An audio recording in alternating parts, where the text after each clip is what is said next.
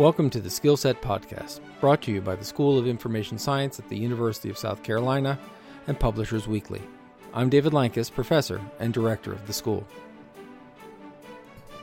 Sue Kowalski, library media specialist at the Pine Grove Middle School in East Syracuse, New York, knows a lot about connecting to her students.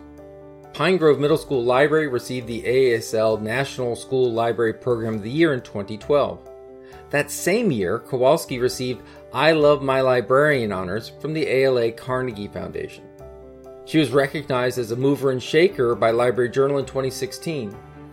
All of these accolades around her vision of a library as a place co owned by students, and the librarian as a vital instructional partner with teachers. As you'll hear in the first half of the conversation, she is a relentless innovator and had experience of running a school library without a physical space long before the pandemic hit. However, Sue is also very much coming to terms with serving a community in a pandemic. She's wrestling with the fact that as a librarian, she needs the community of her students as much as they do. And that virtual schooling and the stress it puts upon learners can make the vital connection beyond the curriculum nearly impossible.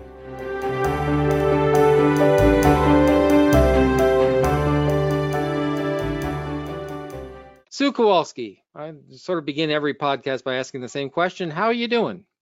I'm doing good. I had an exceptionally wonderful day today with a lot of breakthroughs. So I'm feeling good today. Very good. Very good.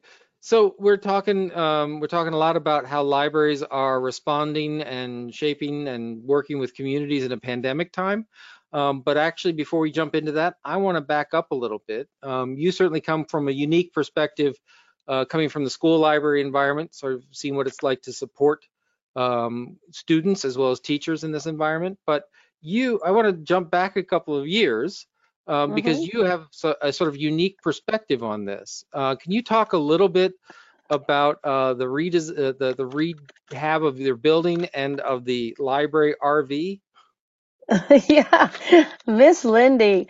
Uh, yes, I'd be glad to tell that story because that thinking has kind of shaped my highs and lows of the last uh, few months. So, um, yeah, my name is Sue. I'm middle school librarian in East Syracuse, Minoa, and I've been here about uh, 14, 15 years. Um, and it's about, uh, I don't even know the date, let's say five years ago, our building was undergoing a planned renovation. Um, meaning that you know, it wasn't anything because of a disaster or anything awful. It was very planned. Um, I'd like to say everything was worked out, but not necessarily. Um, but anyways, our the plan of our middle school, which houses grades sixth, seventh, and eighth, about uh, give or take 750 kids, we were all being relocated to um, uh, grade level locations for two years. That was the plan. And um, imagine being the superintendent and principals during that. So uh, our sixth graders were going to stay at their elementary school. So it was just some shuffling of rooms and relocating and um, that kind of thing. So rather seamless for the fifth um, incoming sixth graders. Our seventh graders were taking over a, oh, that sounds awful, taking over. They were going to be um, moving into a, uh, a, school that was uh, previously a Catholic school, vacant Catholic school in our community. At very small, and I'll add that to my uh, story. And our eighth graders were going to the high school a year early um, to take over, again, take over, to move into a wing at the high school. So if you can imagine all the displacement and um, trickle down, trickle up over effects that that had, um, you're you're not losing your mind. And it was for two years, um, and it was you know packing up. Nobody likes to do that. Moving is you know at the top of the stressful things, along with disease and death and divorce and all those those tough times. Um, so we, yeah. yeah, yeah. So in pandemic, we got to add that now. So um, I don't know. We did like everybody did. We packed up and like the Grinch, took everything down to the last pencil sharpener and rubber band and um, tried to strategically. I still giggle. consolidate all our library resources and my initial frustration was that, oh my God, nobody's even telling the library what we're going to do. Nobody's even, they all forgot about me. And then um, what? We've we've been left out of the conversation, And then finally, some wise friends said, you know what? Perhaps they trust you to embrace the situation and stop asking and just do. So I said, and one of my crazy days, I said, you know what? This will be a great time to live out my bucket list of having a bookmobile. So I, I'm not sure I would recommend this order of events because it's not necessarily going to work in every situation. So, first thing I did was chat with my husband about um, how about we buy a bus? He always liked the Partridge Family. I thought this would be his bucket list. Evidently, it was not. Um, I had some award money that I had won from a, another thing, personal money. So I was like from a library award. So I thought I felt the need to reinvest this money in said library business. So he talked me down from a bus, which he knew I couldn't drive and probably wouldn't use wisely, to a RV. Uh, 1989 to be specific. Uh, at the time, that was 25 years old. Uh, a 1989 RV, and um, he found one that was in good shape. Thought it would be good to um, store books and drive from school to school. So I came up with a plan. We actually went and purchased the RV, complete with its mauve interior and oak cabinets and all its paneled glory. Um, and then I went to the powers that be with my plan. Again, not necessarily a recommended protocols, but I went to advocate for just permission to do this um, there were some little complicated things with insurance and that kind of thing. But fast forward, it all worked out, and I got the asterisk approval to do so legally with the promise that it would only be during these um, two years and that this wasn't going to be a forever commitment by the district. I also had to agree to that it was, you know, I was not transporting kids in it, which was not my plan anyways, and that um, the places where I parked it, you know, there had to be kind of keep it in check with the police department and whatnot. And, you know, I had to be responsible for obvious reasons. So, um, honestly, it was one of the happiest things I ever did. So I, uh, consolidated our very large collection, did a lot of weeding, which, you know, moving does that to us, and um, felt like I picked strategically what needed to go into our satellite libraries in these now let's see, for elementary, one seven, one eight, to about 10 locations. Um, but on the flip side, the uh, most, all except the seventh graders had access to a school library. So it was really more just kind of um, accommodating seventh grade. So I parked my RV and we named her Miss Lindy because that's what the previous owner called her. And he cried when we he sold her. So I felt like I said, What did you name her? And I had had this huge contest about what we would name it. And then I saw that he called her Miss Lynn. Listen to me, I talk about her that way, but he called her Miss Lindy. So I lied to the children, which sometimes you have to do to carry on. And I said, legally, you can't change the name of it after you buy it. So um, the kid who picked the very clever name for the contest I gave him the prize anyways, but I said, great idea, but we're not going to use your idea and we're going to call her Miss Lindy. So Miss Lindy became part of the parking lot. She became part of special events. Wait, wait, I wait, drove wait, wait, wait, wait, yeah. wait. Do you remember the winning name? I think it was like books to go or right. books books on wheels. You know, it was it was adequate and I thought creative, but had nice little logo he came up with. But um, so Miss Lindy, I think we still use the logo perhaps, but um, so yeah, so I made Miss Lindy my um, portable library and um, kept her at the seventh grade location. Which, when you get to the good thing about building relationships as a librarian, is that you get to know people. And the family that lived right across from where I parked, um, so you know, I've had the students and or I've had the, the children, which are now all getting older, but and um, the mom was one of our employees. So I parked it in a way that they could keep an eye on it from their kitchen. So there, there we, there we have RV security, right? Um, so yeah, so I used that, and it was certainly in Syracuse, Central New York, limited season. It wasn't there year round. Um, we had outdoor library events with it. I, you know, ended up accumulating a lot of lawn chairs and those foam squares and things that we could all share back in the pre-COVID days. Um, so I would pull up somewhere, set up an outdoor library day. Um, you know, distribute or check out books, uh, a lot of uh, yellow legal pads and uh, handwritten checkouts because internet sometimes didn't work outside the buildings and so on. So, um, yeah, it was a rather low tech, high interest uh, event and um, it it it really was very very satisfying. It was not perfect. We didn't have it all figured out. There was a lot of lack of accountability for the books, not the children, but um, you know, books. I had a lot of post-it note kind of transactions. But what I did realize, and I also had a base camp in one of the buildings that was about the size of the front of the RV, a little little tiny room um, in the um, the building that the seventh graders lived in, and really small. Like I had one stand up um, podium and three stools. That was, and we could have at capacity for students. So we actually had a physical space, and then we had the RV, and I went all over the place, and um, it was wonderful. It was just uh, different and wonderful. I don't think sustainable, quite honestly, the way we did it in terms of like how long can this go on. Plus, with an 89 RV, you got that. Um, but what happened? So now we come back after two years to this gorgeous, brand new, state of the art, classic uh, school and library.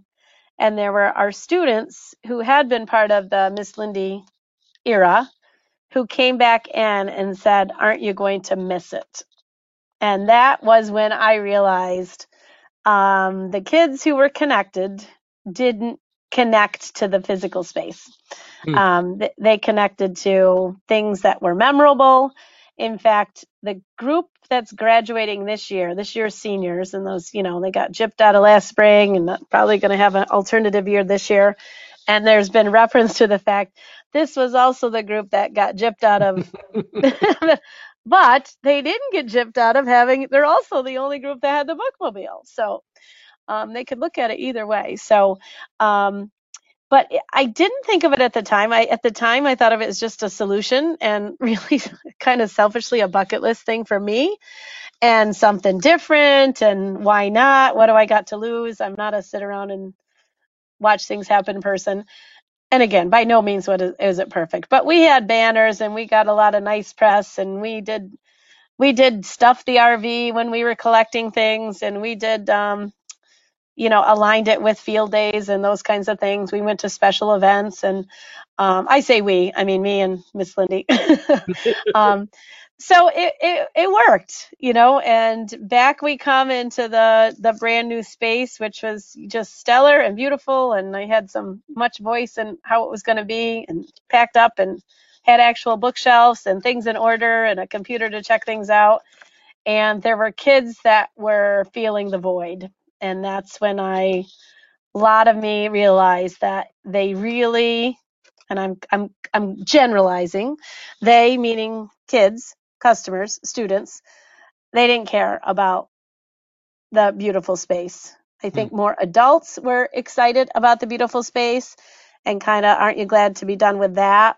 And um, I, I saw actually a little bit of a feeling of loss. We had some great opportunities in this alternative setups, um, dysfunctional as it was. And um, I think because it was a two year craziness, the first year was painful and people were struggling and how do we do this? And there's no place to go here and there's not enough room for this and we got to share this.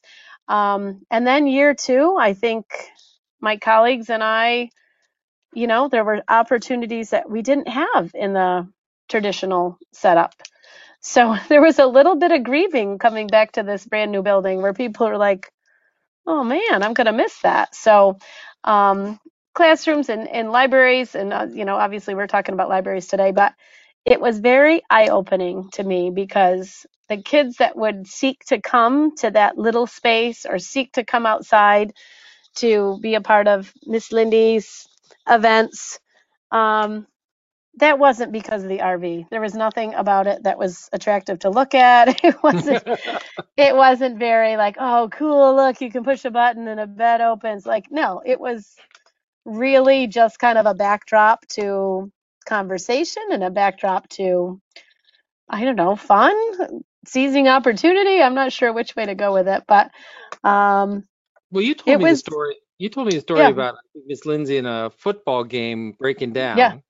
And some community help coming to the rescue. Oh yeah, I did. I had, and again, I had worked at the elementary, one of the elementary schools in the district. So, you know, and uh, the beautiful thing about a district that isn't crazy, crazy large is that there's some students now that I've had, you know, kindergarten to eighth grade. So there's some that I've crossed, you know, that over time connection with, and same with colleagues and family members and brothers and sisters, you know, and you just develop a nice connection. And yeah, I did have a, a breakdown in one of the school parking lots on between events.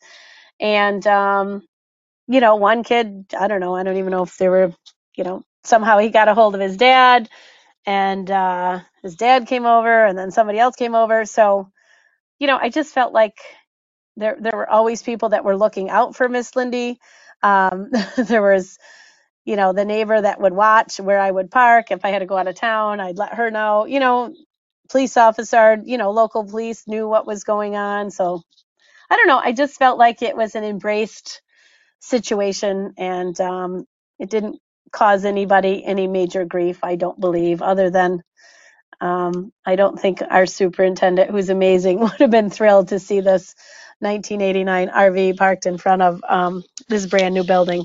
It really looked exactly like the Breaking Bad um, RV. So, so that'll give you an indication of uh, its its glory.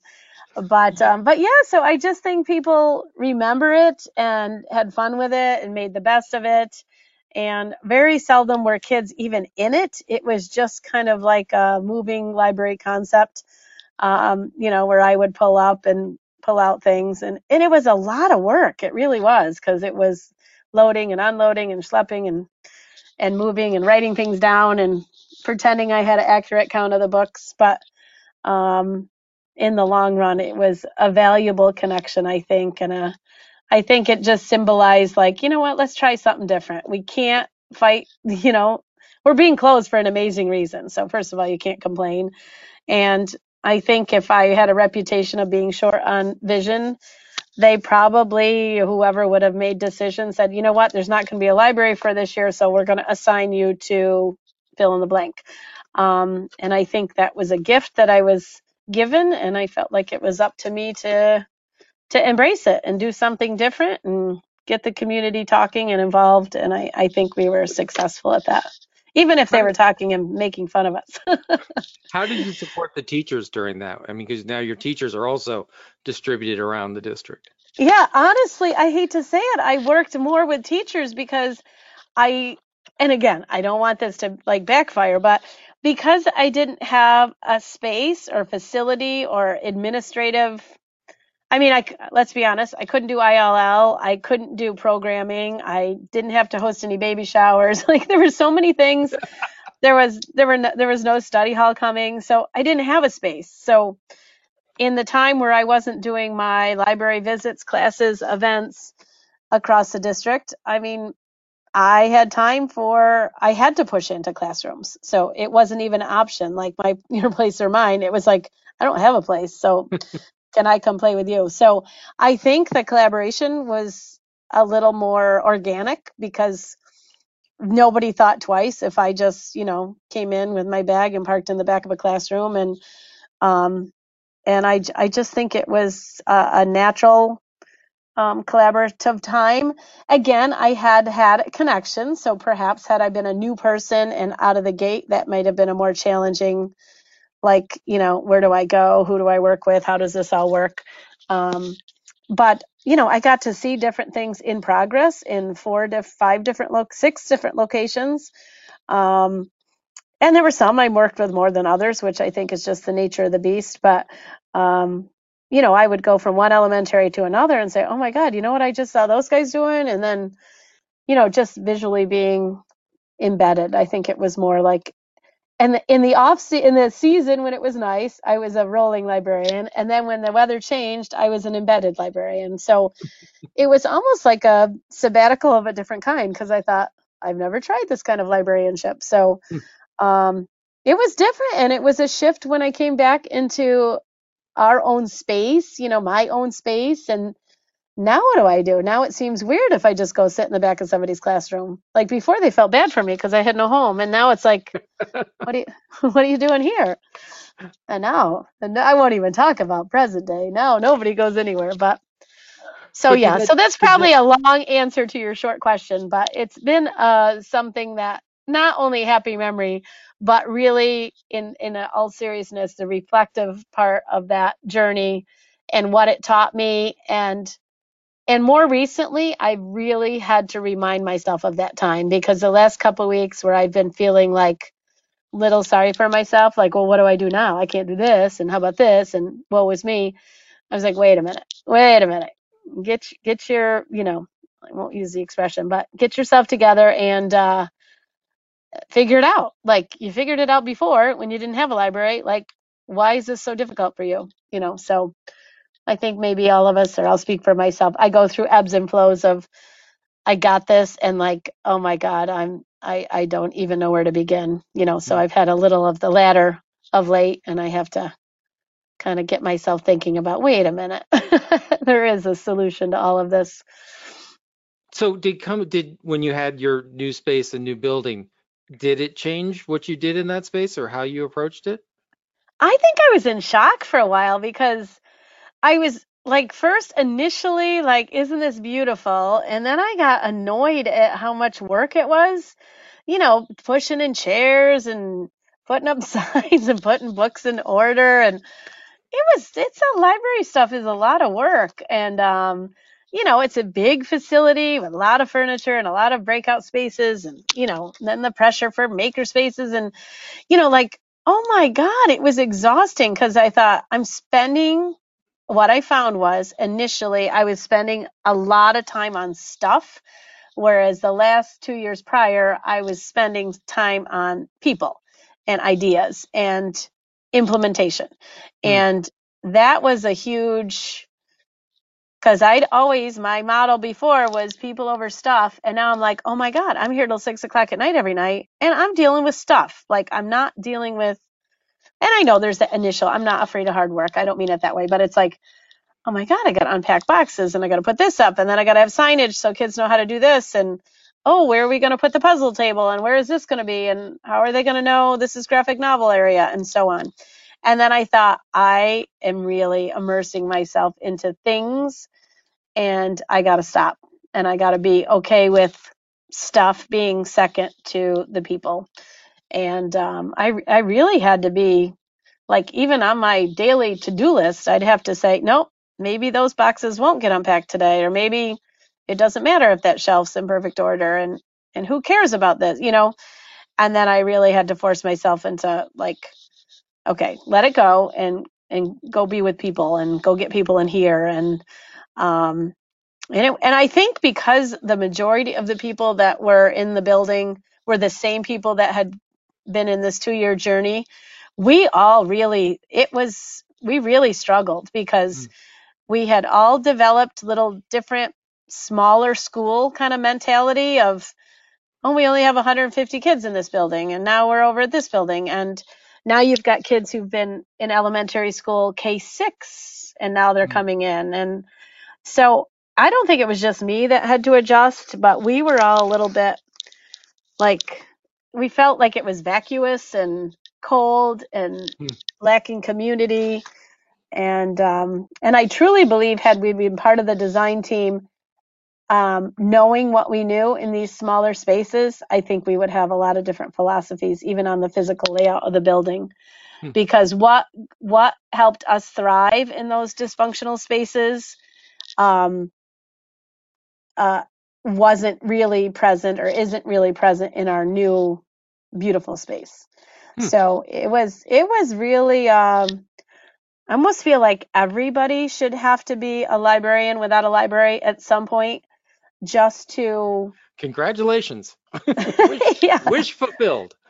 Yeah but i'm just thinking like i think sometimes that makes you think and i and i you know i don't want to wish on the people who have tragedies and their library burned down or there's a flood or you know like but something about it when things are safe and planned and you know it, it, it, was a game changer in my thinking and it's really taken me longer than i would like this fall to kind of remember what is important and how to hold true to the people over the stuff even though it's in a crazy setup um, and i've struggled more this time than i did then so I'm not, I'm not sure why, but I know there's opportunities and I just got to reshuffle my brain to figure out the best way to seize those. And okay, so, um, so before we jump into the pandemic, because I really want to hear one what what you're doing, but you're also very connected in with the the school library community. So I know you have other views as well. But mm-hmm. I do want to talk a little bit about that unboxing and the the, the stuff because one yep. of the other things that you and I have talked about in the past, and I think is, is really powerful to share, the I teams, and that is getting students very much involved with the stuff side that actually frees you up from some of that. And I know mm-hmm. that's always a measure of degree. Can you talk a little bit about you know, what the goal was um, in terms of building community around yep. I teams, what they are, what's yeah. What, uh, one of the things like when I would get worked up with stuff and um, and not only me personally, but I would get annoyed hearing other librarians talk about, you know, they were there till nine o'clock at night because they had to put stickers on, take this off, you know, put stuff in envelopes. I mean, stuff we have to do. Don't get me wrong. It's all important things, but it's so much conversation about stuff and materials and stickers and shelves and reorganizing and genreifying and, and we know the bottom line is the end user and we're doing things to make the end user have a more satisfactory, more access, more fill in the blank. But I also know myself is very tempted, and so are my colleagues, to spend so much time on that that we don't have time for just opportunity that just comes our way. Like I'd like to help you, but I got to put these stickers on or something. I a couple of many years ago decided that I needed people. I needed people um, who were looking for something to do and that I could divide and conquer with. And um, personally, I, you know, everybody's always talking about volunteers and adult volunteers, and there's nothing wrong with that. Certainly, that's a great opportunity. But I really wanted to get engage the kids. And way back when, when I started at the elementary school library, I had kids saying, "Do you need any help? Do you need any help?" You know, and I, I can't lie. After a while, they got on my nerves. I was like, "Oh my God, no, I'm too busy. I can't get." And I was like, oh, "Do you hear yourself? You're busy. You don't have time for things. You got kids at your ankles asking to help, and you're saying no." So um, probably started out with a little bit of the can you push the chairs in, sharpen the pencils, you know, kind of the low level chore ish things.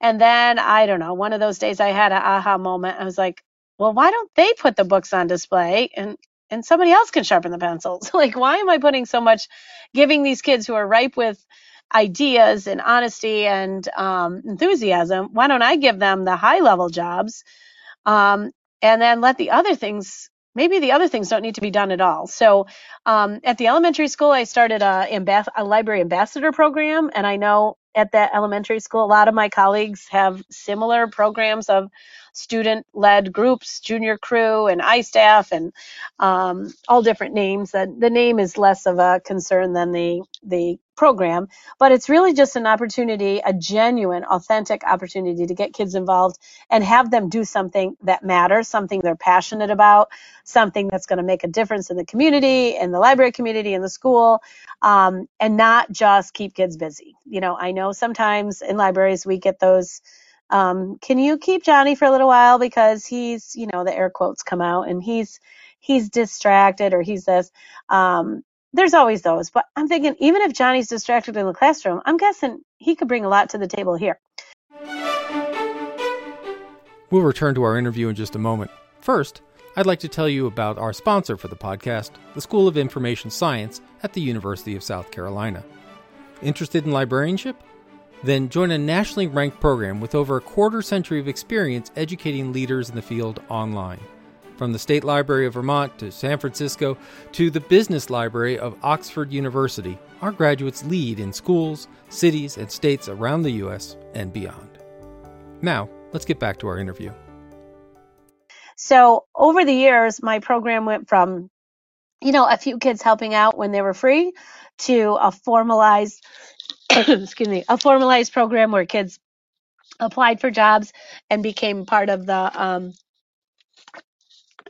be, became part of the staff. And again, title aside, logistics aside, concept being that get the kids involved, have them be a voice, have them be a, a, a powerful member of the community because everybody talks about advocacy and we got to let parents know, we got to let teacher, you know, what's going on. The best advocates we can have are happy customers. Um, or customers with ideas, or you know, people that are coming in and like, you know what I did today, or you know what I think we could do today or tomorrow. Um, so once I started doing that, I was connecting with parents that I had never had a reason to connect with before, which sounds terrible, but you know, maybe their kid was wonderful and I, I probably didn't think about calling them to say your kid is wonderful, which we all should do more often. Um, but then parents were calling and saying, you know, um, uh, little Amanda can't, she can't come to work tomorrow because she's got a dentist appointment. She wanted me to tell you. And it could be Amanda worked from like 8 a.m. to 8.05. But in Amanda's mind, that was her shift. And she took it seriously enough for a parent to call and say she's not going to report to work today. So once I started seeing that kind of commitment and that kind of seriousness attached to their volunteer time, essentially, I knew that that was like non-negotiable. So over the last years, um, I, I've not stopped doing that. So we have, um, I happen to call our program iStaff, and um, we have a study hall that we rebranded a couple years ago. And we call it iLab, which is meant to be more of an independent lab time. So kind of same concept, different branding to really get kids, get adults really actually to shift adult thinking to say, okay, if this is a time that is an unstructured academic time, what lab or what hands-on activities can kids engage in that will fill them, you know, fill their soul, so to speak. So some kids might need to do math because they don't want to do it at home. Some kids might need to read. Some kids might need to volunteer in the library. So um, I, I did. So I had kids apply, and probably I don't know. I tried to keep it no more than four per period working.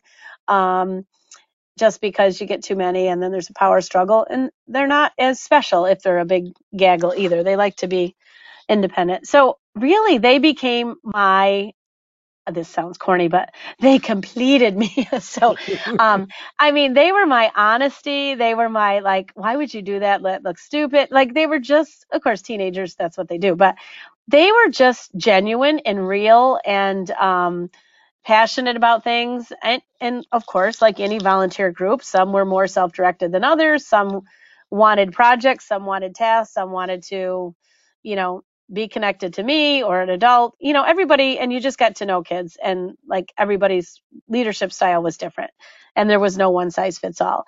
Um, so for years that's what we've had and we've had kids you know come and go sometimes they come and this is their connection and then they find their wings for other things other times kids hang on for a couple years um, and keep coming back or talk their brothers and sisters into it um, so it's really been kind of a just part of our culture. It's really evolved into it's I very seldom have to explain it to anybody because now it's really become part of our culture district wide. So if I put out a advertisement for, you know, work in the library, you know, they have a frame of reference. Most of them are coming from places where this was also a part of their elementary school because that's something that's, you know, I'm very lucky to say we're all passionate about um, and have been able to make work. And I know it's still an important concept because when we do yearbook photos, you know, they call the group photos down, you know, girls softball come down, marching band come down, basketball team. There are kids coming for the iStaff photo. Then I'm like, I don't. And then one kid said, "Well, I applied, I just didn't get hired yet." You know, so he still wants to get in the picture. And sometimes I couldn't hire everybody because you know the way school schedules work out. There's the busy times where, you know, every seventh grader has iStaff second period, and I can't get them all in. And um, you know, and I'm a sucker, so it's hard for me to say no. I got to let you go and give somebody else a chance. And um, so there were some kids that, in fairness, applied and didn't the rotation didn't come up for them to work or whatever, or their schedule changed before I could get them in. So there's kids who are fighting to get in the yearbook photo to be a part of this group and I don't know about you guys, but when I was in high school and the AV club or the library club, that wasn't necessarily connected to status and like people that were fighting to get in the yearbook photo. Um, and it's different kinds of kids. I mean, there's kids that are coming for all different motivations. And um, we just, uh, my main goal is to find out what it is that makes them tick and put them on that. You know, the, you got your organizer kids, you got your I want to rearrange this shelf 12 time kids. And I really let it go. There were areas that I was like, I think we should do something with this area. And I'd let them, you decide what we should do with this area. You know, like, what do I care? You know, I saw a post the other night in a group I'm in woman all completely just over the top disgusted with how messy the graphic no- novel section got, you know, and she was going to tape it off until they learned how to keep it organized. And in my head, I'm thinking, I haven't put a graphic novel away, and we have a huge selection because it's it's a big part of our culture here. I haven't put one away. I haven't organized a shelf, and not one customer has said I can't find what I'm looking for ever and it looks like a you know a teenager's uh, bedroom it's not perfect it's not alphabetical numerical and and nobody cares. Not one person cares how perfect those graphic novels are. Um, and those are the things that istaff have taught me. Sometimes istaff want to show me something on the computer. So again they they really keep me in check about what matters because I would often in my head think I don't have time to talk to all these kids because I got stuff to do and then I'm thinking, okay, sounds really wrong that you don't have time to talk to kids who want to come to the library because you have business to do that has to do with the library. You know, like I know there's a balance. I'm not saying, I mean, we all have things to do that are necessary. I'm not making light of our expectations, but I think sometimes I would get myself way over involved in things that in the big picture, nobody cares. You know, I mean, what's important is instruction and connections and relationships and you know you got some administrative tasks you know behind the scenes that again nobody cares. Nobody cares what we're doing. They just want the books available and to get where they need to go and computers to work. And nobody cares what you're doing behind the scenes you know? And um and i think when i'm working with kids that's what reminds me because they don't I've never once heard him say, like, I just wish there was more organization in the science fiction section. You know, if we can find what they want, that's it. Like, and I want it to be a nice atmosphere that's healthy and attractive and not chaotic, but um I I there's just things I stopped spending a lot of time with and I think it was the not having a space. I think it was uh, spending more time with students who have ideas and really hearing their ideas. Um and really up in my game with instruction. So with all those priorities, some of the stuff just had to be taken off the list. And I think that's why, honestly, uh, fast forward a little bit, this year with some kind of new schedules, it's harder to get students in a working capacity. I'm still trying to work through some things to make that happen.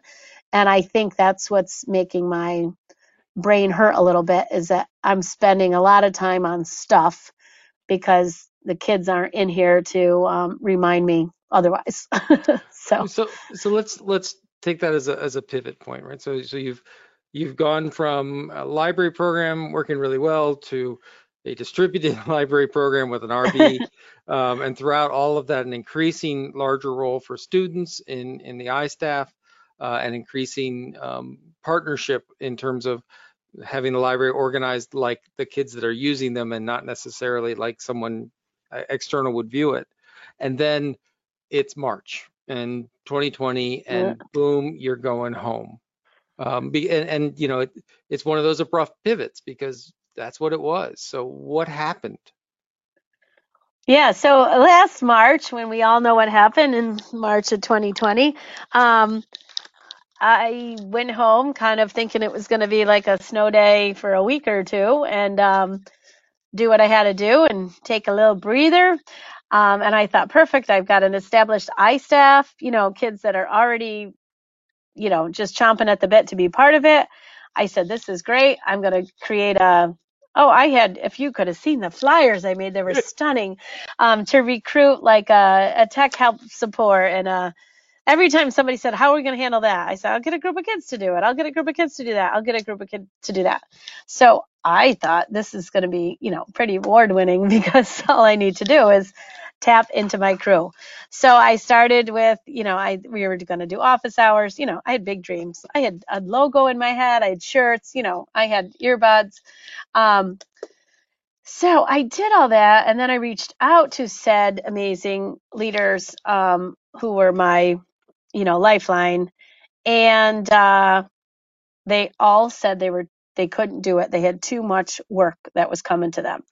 There was too much, um, too many assignments, too much screen time. Even my kids who probably their focus was not academics, um, who liked probably iStaff and working more than class. Now I was losing those too in terms of uh, heightened expectation. I don't think it was more work. I think it was just different format that was overwhelming for kids that for well who overwhelming for everybody who am i kidding but um i i had one student kind of my last not last resort but she was the last hanger on or I was like madison i'm so proud of you i said i think you know this is going to show kids you know what an impact they can have in these you know tough times virtual times. And she goes i was because she had reached out to me and she said i just have to tell you i have to quit because i mm-hmm. just i can't do it.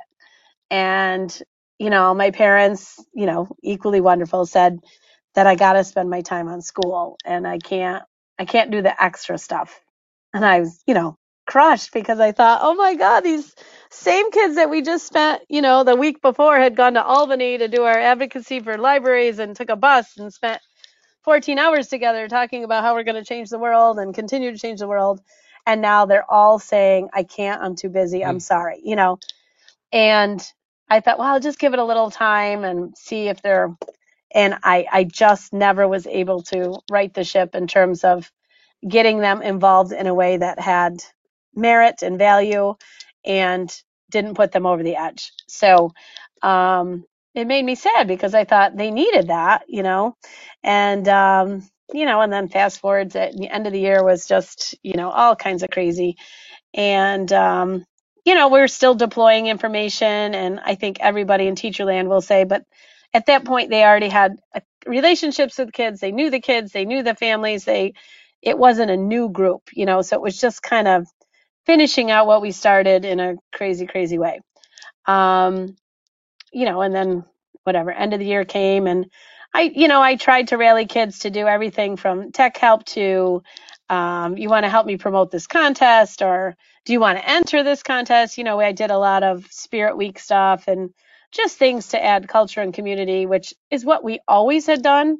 Just now we were doing it different ways. And um, I don't know whether depression kicked in for everybody or anxiety or frustration, but it, it just, you know, it was hard. I just couldn't rally the troops to do, um, to be part of that team. Um, and despite my efforts, even with Battle of the Books, and you know, and I had a lot of different groups in here, um, the gaming gamer group, and you know, the after school stuff, and even that we tried to keep going for a while, and just things really fizzled. I'd be lying if I said, oh yeah, we were able to maintain everything, and we did that. The one group that really wanted to maintain a connection was our gaming group, um, which was basically 40, 50 kids who came every week and really just broke off and they each did their own thing. It was more like a gaming open house. Some, you know, some brought their Switch, some brought their this, some brought that. That was more like the, it was the gathering the humans that I think were more important than the providing, because I never provided any games. They just came and met. So I couldn't therefore offer this. And the last thing they I seemed like they wanted to do was get on Zoom and after all day of probably zooming and talk about games. And they were all doing their own thing, I'm sure. But so that group fizzled for a different reason. And um, I just, I was kind of like a fish out of water because I didn't know where to put my energy. I didn't know where to put, um, you know, like what pressure to put on kids, you know. And I thought then there were kids who were not doing any work. And I thought, is it up to me to rally them for a game group? It's going to put teachers over the edge. So I kind of slowly like backed off on the extra. I mean, I'd always throw it out there, but I kind of stopped. I don't want to say stalking kids. That sounds awful, but I stopped. you know, I stopped pressuring them. Like, come on, I need you, I need you, which I did probably till about the middle of April, and then I was like, you know what? I think I am going to drive kids further into crisis. So I, you know, I stayed in touch with kids that I thought, you know, maybe, or if somebody would you know, message me about something, I was like, you know, tried to read between the lines. Like, are they looking for an opportunity to do something, or are they just really want the answer to that question and stop telling me, you know, like the bad shoe salesman. Like I really wanted white sneakers and you brought me, you know, pink cowboy boots just in case. Like sometimes you just want the white sneakers. So, Well, uh, um, so so uh, if I could not not to play amateur therapist here yeah, for a moment, yeah, because on one hand you're you're worried that these kids that had used the library, iStaff, the library itself, these extra events, and we could spend three hours on the stories you have around. Uh, I just remember you telling the story about a um, talent show that just had me in tears. But yeah, you know, you had, you had seen, had actively constructed, had created an environment in that library for those kids as a uh, an escape, as a yeah. refuge, as a place to be themselves, right? So a, a, a positive environment. And Yep. so suddenly this thing switches and you know your initial reaction is they still need this positive environment. They still, you know, they're they're they're clearly stressed. This is changing on them, et cetera. And so why can't I be that environment? And then at some point you sort of have to recognize that you're also looking for this for you as a Mhm. way of connecting that that connection to those students the connection to that community is also something that you really value and that you're missing at this point is that a fair A look hundred at that percent fair. Yeah, because it was, I, I felt like, uh, well, I don't feel like I know what makes me tick is knowing that we're able, I'm able to lead a program that gives kids a chance to connect, to connect to an interest, connect to an author, connect to, um, you know, an opportunity, connect to a bigger idea, something bigger than themselves. And now I felt like all of a sudden I'm down to, I'm just connecting them to the answer as Hmm, opposed to, you know, the, the fish versus the how to fish. Like, right you know, a kid who's coming in 10 times a day, they're not always just coming to get a book. They might be coming to do that, and then they're coming for that, and then they want to show me this, and they, and then it was just like you said, the, the safe haven, the non-judgmental place in their life, the non, um, I don't know, non-evaluative, I guess is more than judgmental. You know, it was a place that was kind of like uh connected with um, choice. And um, and there's amazing teachers in our building and amazing things going on. So it's certainly not making it sound like I was the only place for that. But right you know, whether it was on the stage or whether it was on the sports field or on the you know um, in the marching band or in the arts, you know, like we have so many amazing things in our district that that's what feeds kids. And um, the class is just kind of like what I have to do to have those opportunities.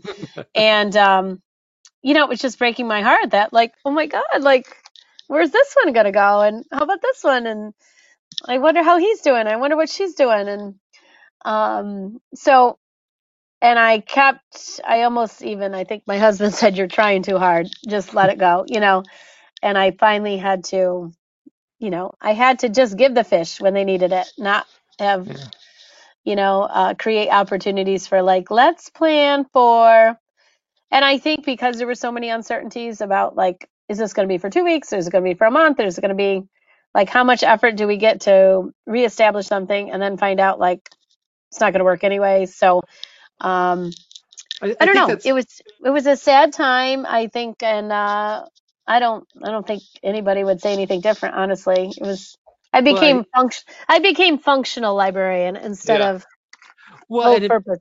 it's something I think missing from the conversation now as we talk about sending kids back and how back and right it gets caught up quickly with um, not only I mean dismissing the the sort of who's going to watch my kid which is an important question I mean Yep. absolutely important question I don't want to dismiss that it becomes a very functional definition right my child can't learn as well in this modality Yep. um, I need my child there almost like in a better exchange a better interface will occur if this happens and yet I think when I talk to school librarians, when I talk to teachers, um, they're missing they're missing that uh, the passion above and beyond. It's the making a difference. It's connecting. It's you know it's hard to do it through Zoom, and it's hard to do it um, when the children are stressed, and and so all of this modality switched has made it look really functional.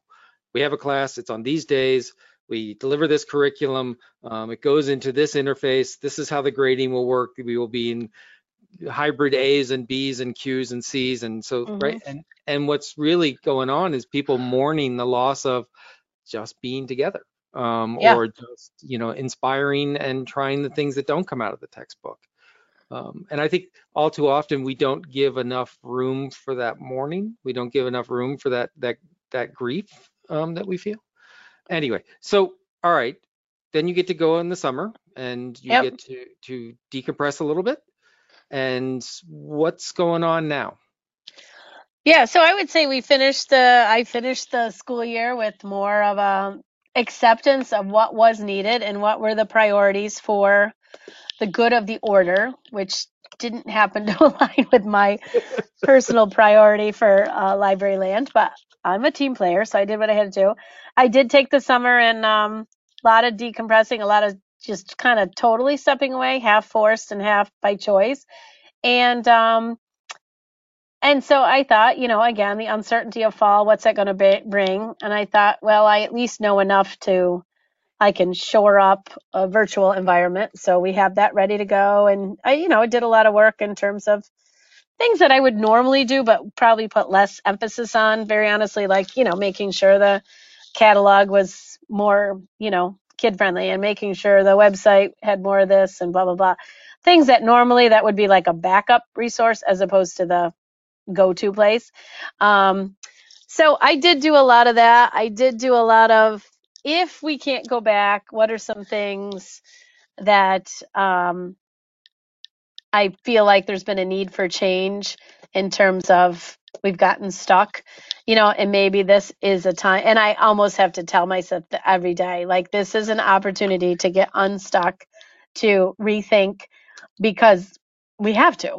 And um, I gotta say, I don't think it was until, and I'm not just saying it because we're talking today, but I was almost to cancel this conversation because I thought I am so, you know, gloomy right now. that I thought, who wants to hear that? You can go on Netflix and be sad, you know, like, so it was just today where I felt like I had a few aha moments where I'm like, that's, that's a gap we could fill. That's, you know, which I think I've always prided myself on is figuring out what gaps exist in a community or in a building and, and trying to fill them and how can the library be a part of that solution. Um, and I just had to shift my thinking to what the looking at different kinds of gaps, you know, whether it's, it's, and gaps with a human side to it, you know, that despite the need for, you know, a vibrant website and an accurate list of username and access to passwords and blah, blah, blah, blah, all important, all necessary for teachers to do their jobs and me to do the job and students to get what they need. But I'm also, like you said, walking around with colleagues who are hurting, you know, and who are sad and kids who are in crisis and, you know, and not to focus on all the, the tough things, but that's the reality. And the reality is it's, it's tough times for families and employees and, and what can we do to alleviate those tough times? And whether it's infrastructure or whether it's conversation or whether it's coloring sheets, you know, like within all the guidelines, of course. But um, what is it that we can do that maybe people didn't think of libraries doing or me to do, you know? And um, maybe instead of I want to make sure that, you know, oh, you know, this class is getting ready to do this novel. I've got to be there. I got to provide resources, but maybe stepping back and saying, what is it that would be helpful for that teacher or that team to have without them also having to coordinate with me and my time and my presence and even just the logistics of an extra adult into each room. Um, so it's just a different kind of customer service. I'm thinking of it as is like, okay, maybe I'm not going to, this is how I'm thinking of it. I don't go to Marshall's as often, or for a while I didn't go at all, but I may want to have some part of that Marshall experience. So what can I do differently? What can I do instead? Like, how can I still experience a little bit of that without having to, you know, lament the fact that, you know, Marshall's was closed for three months, you know, and, um, like, and with the focus on, and this sounds really corny, but with the focus on things that are going to lift people's spirits Mhm. a little bit and things that are going to, you know, add a little sunshine. We, we Sorry. could, no, we could all all use it. We could all use it. Um, so once again, tapping into sort of the larger network here.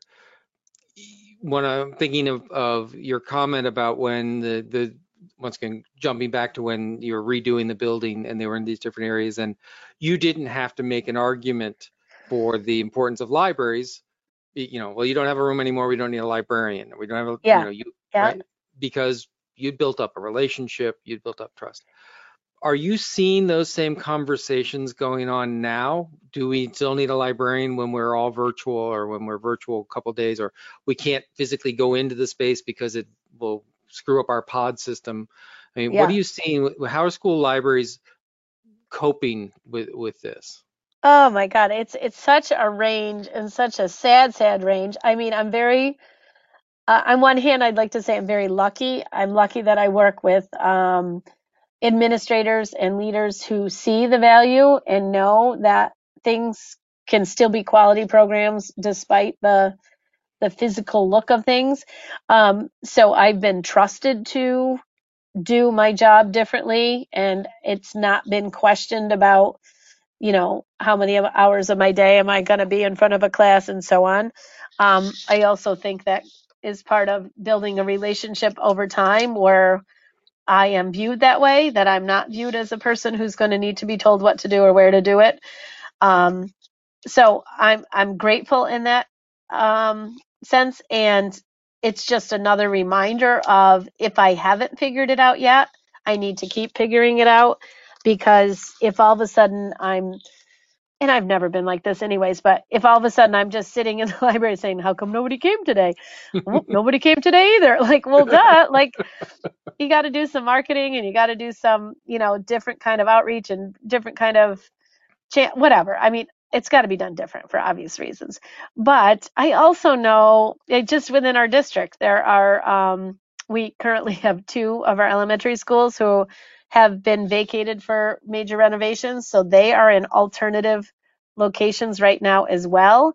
Um, so they had a library space and then it became um, a classroom space.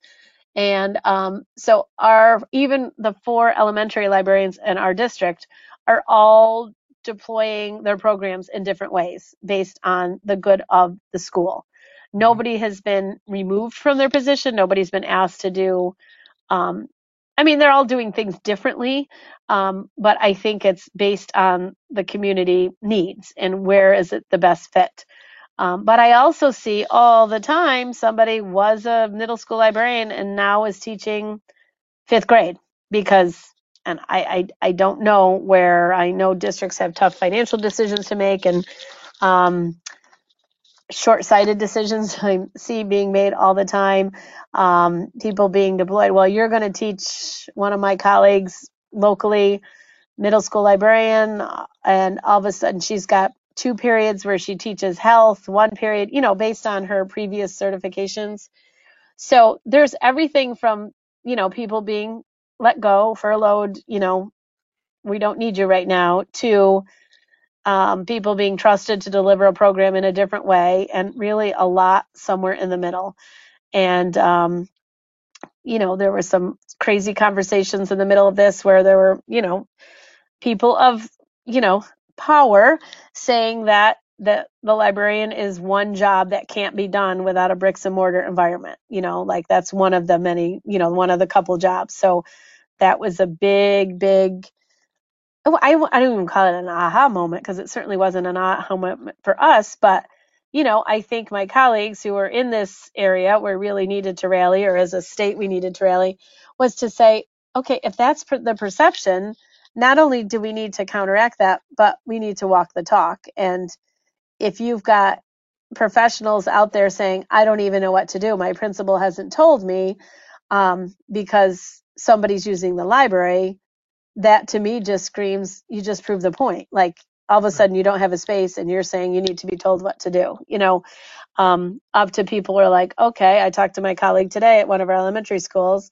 She said uh, like the physical space is taken over by classes. She goes she said i'm doing everything in reverse. So she's going to classes. She's going to um, you know common areas. She's going to where she can go within all the guidelines, of course. But um, like she didn't skip a beat. She's like, well, that's what I have to do. Like I, I could sit here for three days or three weeks and say, what am I going to do? There's people in my space. Like at some point, it's just a space, you know, like figure it out some way else. So, you know, she's like, I don't know, she's got a thousand different crazy arrangements that she's doing, but she knows the value of making this work for kids, you know, and of course teachers too, but especially for kids. So, um, you know, and I'm seeing it all over where, you know, librarians are doing curbside pickup and doing this and doing deliveries and doing, you know, library on the lawn. And um, they're really doing everything from the, the, the fish to the how to fish, you know, like yes, kids want books, teachers want books, but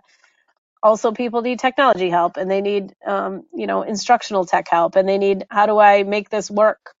Um, for this environment kind of help. So, um, I, it's it's just such a scary range of um, make it work down to thanks for your time, you know, and mm. everything in between.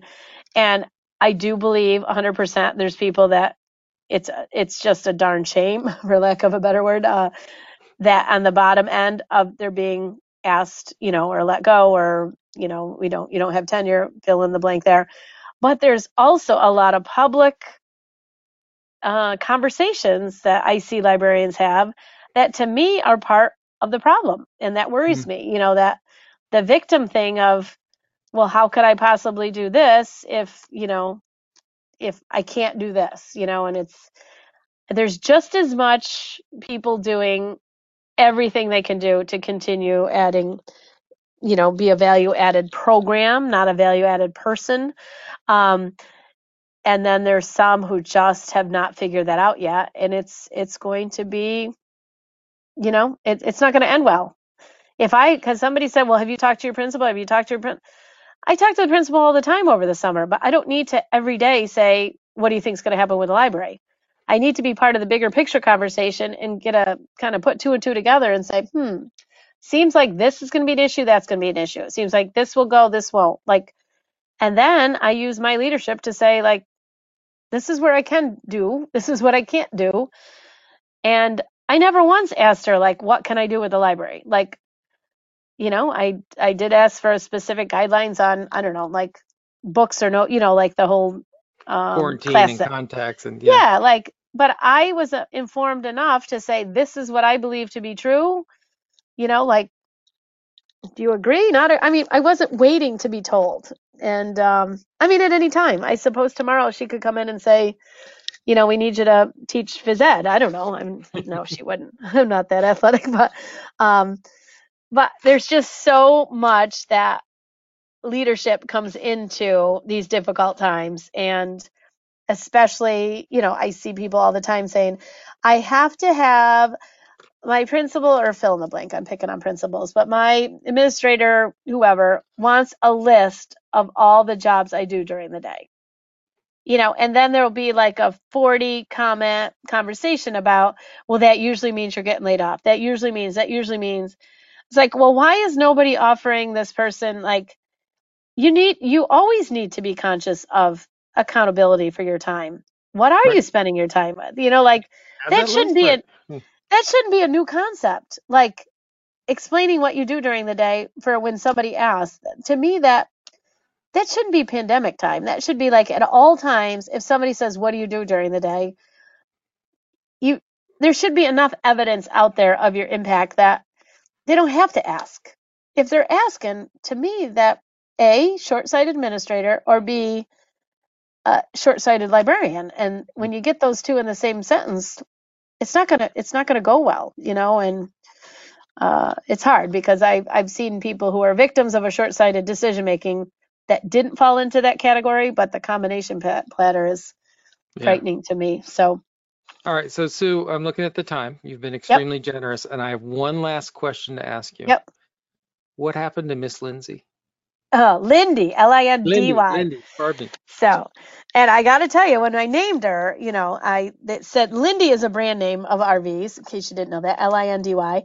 And um, when we bought her, it said Lindy on the side. So jokingly, I said to the man who owned her, I said, "So is this her? Is this what you called her? And seriously, with tears in his eyes, he said, ma'am, she was so good to us for so many years. We called her Miss Lindy out of respect.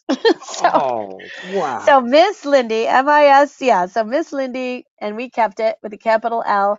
So we kept, uh, because it was mine and my insurance and my expenses, I was able to put the bookmobile sign up and take the bookmobile sign off when we used it for camping and whatnot. And, um, so there was no crossover of, you know, I'm sitting at a campfire and then also I always had books in there. I always kept books in there just in case, but it was definitely a personal um, uh, purchase. But um, we kept her for a few years and then she needed much TLC that we decided um, probably wasn't worth the investment. And I had a friend who's a book salesman who was looking for something that would, you know, do just that and be a local kind of a backyard uh, opportunity for his kids if they were camping, but not really. And um, I think, and my husband knew him, and he said, "I'll tell you what, I'll fill it up with gas if you just take it." so, so, so, really, Miss Lindy is now living in a farm uh, upstate. It's, yeah, it's, and, it's, and it's kind of it's kind of like when they get rid of the dogs that you know when you're little yeah. and your parents don't really tell you. So he called the guy who we gave it to and said, I got to tell you something about Miss Lindy. And I said, I don't want to know. I just know she's, she's had a good life. So every once in a while, people will send me pictures of sightings that they feel that they've seen her somewhere. So I really don't know where she is. I know where we, we passed, you know, we shared her with a good family and, um, I'm going to assume she's in a beautiful field and happy as a clam right now. So I love it. Well, yeah. Sue, thank you for bringing some sunshine into in, into this conversation. It was very, very much appreciated.